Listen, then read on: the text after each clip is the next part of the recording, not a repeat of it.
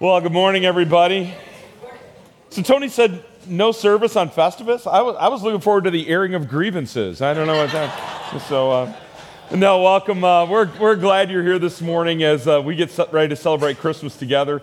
This is the last weekend in Advent. And uh, so, what we've been doing every week in Advent is we've been looking at a different one of these traditional Advent words. You know, the, the word watch is normally the first weekend in Advent, and we talk about watching uh, for Jesus to come again in glory as he promised. And, uh, and then the second week is prepare. We talk about preparing our hearts to celebrate Christmas this year and for when Jesus comes again. And then last week we looked at this idea of rejoicing and how joy is something different than happiness. And, uh, and, and we can be joyful even if we're not always happy all the time, but that, that joy that comes from knowing our God and our Savior uh, can be with us all the time. And, and this week we're going to take a look at, at the word behold. That's the traditional word for this last week in Advent. Now, the other thing we've been doing is we've been looking at different characters that kind of match up with the word. So, uh, the first week we took a look at this guy named Simeon and how he was watching for Jesus to come as he had been promised that he was going to get a chance to see that birth of the Messiah. Um, and then the second week, we took a look at John the Baptist and his message of preparing a way for the Lord and, and uh, what it meant for him to teach people to prepare. And uh, last week we took a look at Mary's story and how, uh, even though Mary wasn't always happy with what was going on in her life, it, it, wasn't the happiness of times for her. In fact, it was a very difficult time. She did have that joy that kind of passes all understanding uh, that was with her the whole time. So now, who do you think? Think about you know about the Christmas story. Who do you think is the person that we're going to study this week for Behold? Think about that for a second. What do you think?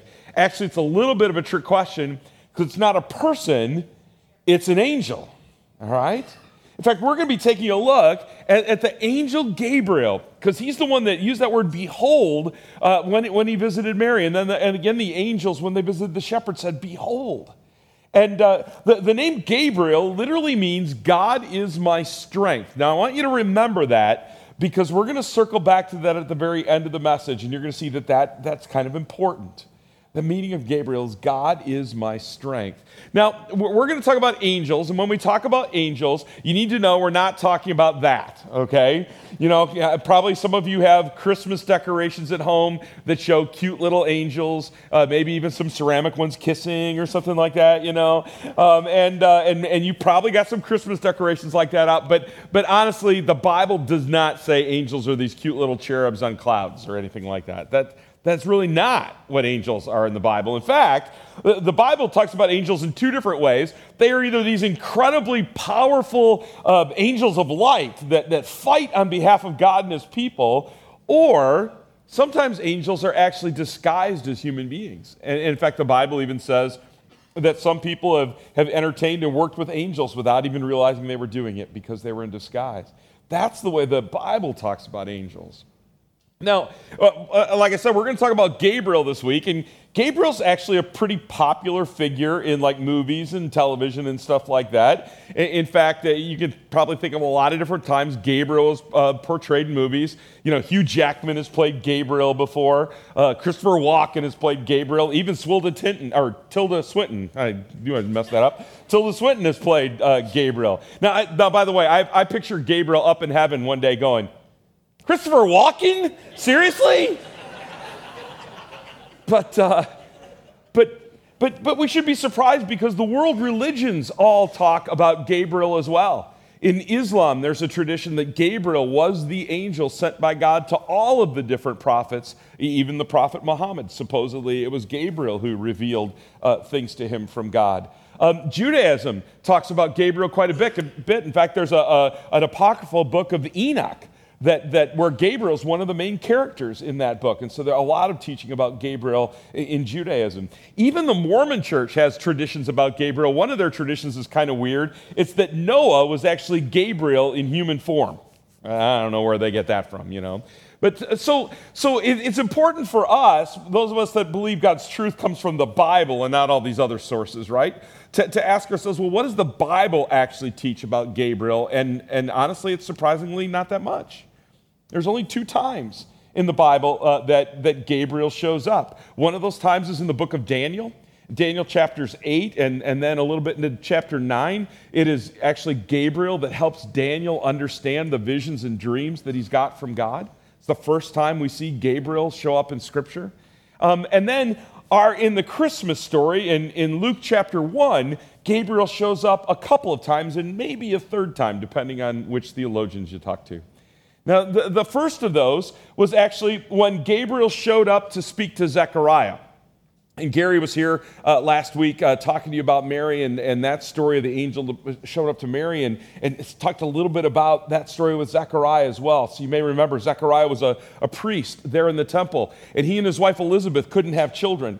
And, uh, and they, were, they had gotten older and, and they had given up hope of having kids. But Gabriel shows up there in the Holy of Holies while Zechariah is there offering sacrifice. And, and Gabriel uh, says to him that God is going to give them a blessing, that he's going to do a miracle. They're actually going to have a child.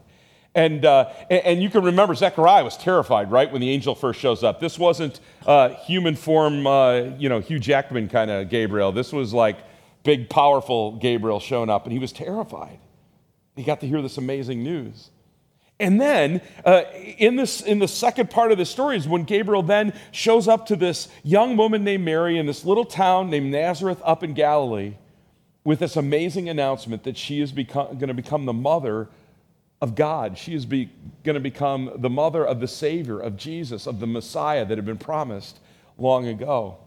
Now, I, I want to go back, though, to, to one thing that Gabriel had to say to Zechariah. Notice when he's talking to Zechariah, and Zechariah's terrified. He says, You know, don't be afraid. I, am Gabriel, and, and, I've come to tell you this stuff. But look what he says. He says, I'm Gabriel, and I stand in the presence of God. And the verb here uh, literally means continually stand in the presence of God. In other words, Gabriel's been around from the very beginning, and he's seen it all.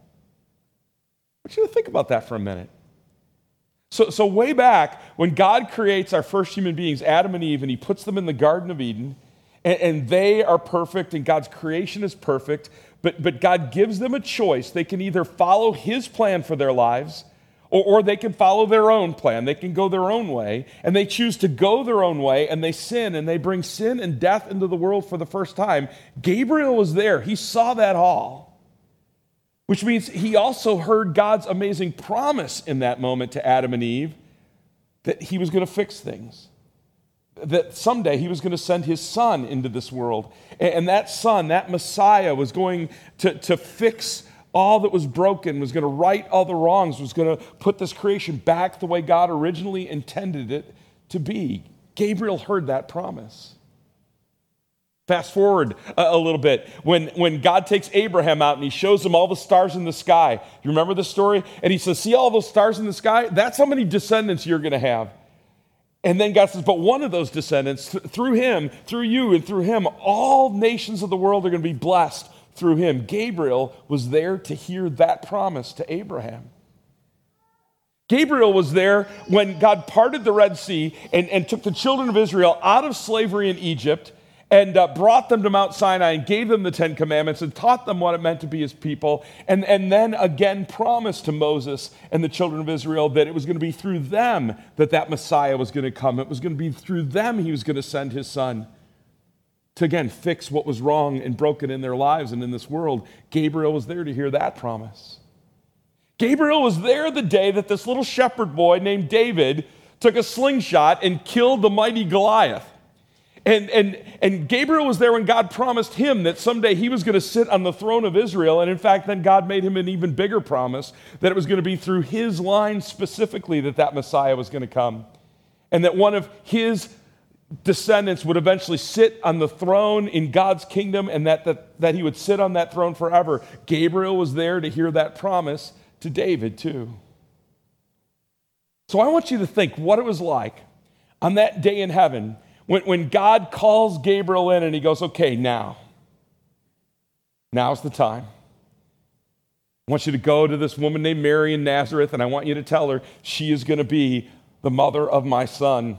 I want you to go and tell her that the time has finally come. I mean, conservatively, at the very least, that was 4,000 years from that first promise that Gabriel had been waiting to give that message, and finally, he gets to give that message. That must have been amazing. So he shows up to Mary and, and he says this word. He says, Behold. He's like, I mean, that word is like, look. That, that word is like, pay attention. This is amazing. I've got great news, he says. You're going to conceive and bear a son, and you will call his name Jesus. What does Jesus mean? He saves. You're going to call his name Jesus. He will be great and will be called the Son of the Most High. And by the way, this doesn't just mean like people are going to call him that, even though he isn't really. That's not what it means. It means people are going to proclaim him that. They're going to recognize that he is indeed the Son of God. He's the Son of the Most High. And the Lord God is going to give him the throne of his father David. He's going to keep his promise that he made to Moses and to Abraham and to Adam and Eve and to David. That's what's happening here. Gabriel says to Mary, that amazing moment is happening right before our very eyes. And then nine months later, and the Bible doesn't say it's Gabriel, but a lot of theologians think it just makes sense with the story that this angel appears to shepherds out in the field. And again, remember what the angel says Behold, look, I got great news. For unto you is born this day in the city of David a Savior who is Christ the Lord. Isn't that amazing? Gabriel got to give that amazing news. Now, I got a question for you. Have you ever had a chance to give somebody really, really amazing good news? Think about that. Think back through your life. Did you ever have a moment where you were able to tell somebody really exciting news? And you might not have said, Behold, but you were thinking it, right? You ever think that? Maybe, maybe for some of you, you got a chance to tell your mom and dad that they were going to be grandparents for the first time and you couldn't wait to give them that news. Or maybe it was even you got to tell your spouse that you were about to have a baby. I don't know. I don't know if you guys know this. My wife and I will be married 39 years this year, and uh, we have a 22 year old son. So do the math. Uh, we, were, we had been married 17 years before we finally had him, and, and we didn't think we'd ever have kids. And, and then one day, all of a sudden, wow, we find out we're pregnant. And we decided we were going to be careful and not tell anybody for a couple of months. And then 30 minutes later, I called everybody I knew. And I said, Behold! No, I didn't say that, but, but, uh, but we just couldn't wait to tell people, right? Have you ever had a chance to give people good news like that? Or, or maybe, maybe it wasn't baby, maybe it was, I got the job. Been out of work for two years, and, and I was starting to wonder how we were ever going to make it, and I got the job. Whatever it was, did, did you ever have a chance to give every, somebody really good news like that? Well, I, I want to make you just think a little bit here because the reality is you have a chance to do that every single day. Think about it. You have the chance every day to give people the same news that Gabriel gave to Mary. Not, not you're going to get pregnant, that, not that, but, but that God loves you and He has not abandoned you and he has sent his son Jesus for you. And Jesus loves you, and Jesus has forgiven your sins, and Jesus has conquered sin and death for you. You have the chance every single day to share that good news with somebody. Isn't that amazing? I want to tell you about one time God gave me the chance to do that in kind of an amazing way. I was with one of our mission teams in Macau, which is a, a province of, of China. And uh, we were there doing a vacation Bible school with uh, the Concordia English Center uh, that does mission work there. And uh, the week was done. We had done the vacation Bible school, and we had one day left before we had to fly back home. So it was kind of uh, our day off, kind of a tourist day, right? A chance to see some of the sights there in Macau. And one of the places I had always wanted to go in Macau was, was here. Uh, this is a, a, a, front wall of an old Portuguese mission that, that it's the only thing that's left standing of that mission. And, and the reason it's kind of famous is there's this hymn, In the Cross of Christ I Glory, towering o'er the wrecks of time. It's written by a guy named John Bowring. He wrote it when he saw that wall left standing uh, of that mission. It was the only thing left after a hurricane. And, and he wrote that hymn. And I knew that was there in Macau. I'm like, I want to go see that. So I did. We went and we saw that. And then there were some places to shop around there. And uh, so I went into one of the shops. I was just looking around and I was looking at this little thing uh, that was for sale there. And I was kind of wondering what it was. It, it almost looked like something for astronomy or something. I couldn't quite tell. And, and the guy comes up to me and, and he points to it. And, he, and uh, I said, Is this for astronomy? He goes, No. He says, It's for feng shui. Do, do you believe in feng shui? And I'm like, is that the thing where you like arrange your furniture a certain way or something? I didn't, you know, I didn't really know what that was. But I said, no, I, I don't believe in feng shui. I'm a, I'm a Christian. And, and, and he said, what's a Christian? And I said, Well, I, am a follower of Jesus Christ. And, and, and he said, I, I don't know who that is. I said, Well, have you heard of Christmas? And he goes, Yeah, I've heard of Christmas. I said, Well, that's his birthday. We, we celebrate the birth of Jesus. And, and he's like, I, I really have never heard of Jesus before. He said, Would you tell me some of his stories? And I went, Yes, I will.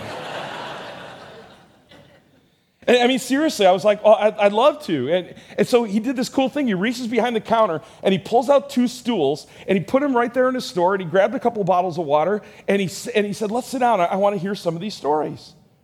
And, and for the next 30 minutes, I, I got to sit there, and, and I got to be honest, there's a little thing in my head going, wait, I'm off this today. That was yesterday I was doing mission work, right? But, but, uh, but, but I got to sit there for 30 minutes and tell him uh, the story about the angel coming to Mary, and the story about the shepherds, and, uh, and, and, the story about the wise men, and, and, and, the, and the, about him being a carpenter with his dad, and about him growing up, and, and about him doing miracles, and about him dying on a cross, and about him rising again from the dead. I got to tell him all those stories, and he had never heard a one of those stories before. And it was, I, it was like 13 years ago, and I still remember it like it was yesterday. It was just this amazing half hour. And, and it was kind of cool because during that half hour, it's like God put Gabriel at the door to the shop. Not a single person walked in that shop during that time. It was just me and him. And, and it was incredible. And, and, and I had just gotten done telling him how that, that I believed that someday Jesus was going to come again. And, uh, and, and, and right then, I heard the bell and the door to the shop opened and a few people came in and he was like oh thank you but now i got to go wait on customers and, and that was it that was the end of it and uh, um, later, I told the pastor that we were working with there in Macau about the story, and I said, Man, it, you got to go back to that story. You got to find out if, if those stories had any effect on his life. And I really don't know whatever happened with that. But it was incredible. Folks, you and I have that opportunity every day. Now, it may not to be somebody that you tell the stories that have never heard the stories before, because here in our country, I think everybody at least kind of knows the stories. But you have a chance every day to tell people the difference that Jesus makes in your life. Whether it's in big ways or little ways, you have a chance to share that hope and that joy with people. Now, I know what you're thinking.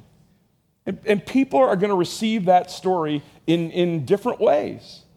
I mean, it was the same for Gabriel. Gabriel shows up and he tells Mary this story. And, and what does Mary say? Back, behold, I'm the servant of the Lord. Let it be. She believes him.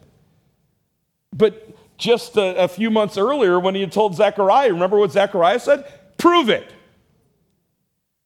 Zechariah said, I don't believe you. And we're going to get that sometimes too, right? When, when we share that we believe Jesus is the Son of God and, and we believe He died for our sins and we believe He rose again from the dead, when we, when we share that story with people, some people are going to go, I want to hear more. And some people are going to go, prove it. I, I don't believe that. It's okay. It, it's out of our hands. That's, uh, uh, we're not called to convince them, we're just called to share it. And you know what? I, I think the thing that we don't realize all the time is that people are looking for hope more than we realize. They may act like they're not. They may act like they've got their life all together. They, they, may act like that, you know, that they don't need any Jesus stuff in their life. Uh, they may act like they don't really care whether there's a God or not. But but inside, they're wondering and, and they're looking for a sign. And, you know, there's this philosopher that said every one of us has a God sized hole in our heart. And, and we all do, that's true. And, and they may be trying to fill that hole with other stuff, but the reality is, people are looking, people are searching, people are asking big questions, whether they even realize it or not. And we have a chance to give them good news, just like Gabriel gave to Mary. Yeah, I, I, love how Luke begins his gospel, just, just 30 some verses earlier than the story we're looking at this morning. The very first words of his gospel, this is what Luke says. He says, Many people have set out to write accounts about the events that have been fulfilled among us. They use the eyewitness reports circulating among us from the early disciples. Having carefully investigated everything from the beginning, I also have decided to write an accurate account for you, most honorable Theophilus, so you can be certain of the truth of everything you were taught. I love that because it, says two things to me. First of all, it says that we ought to be studying that account. We ought to be uh, studying the Bible so we know those stories about Jesus. So when we get a chance, we can tell them.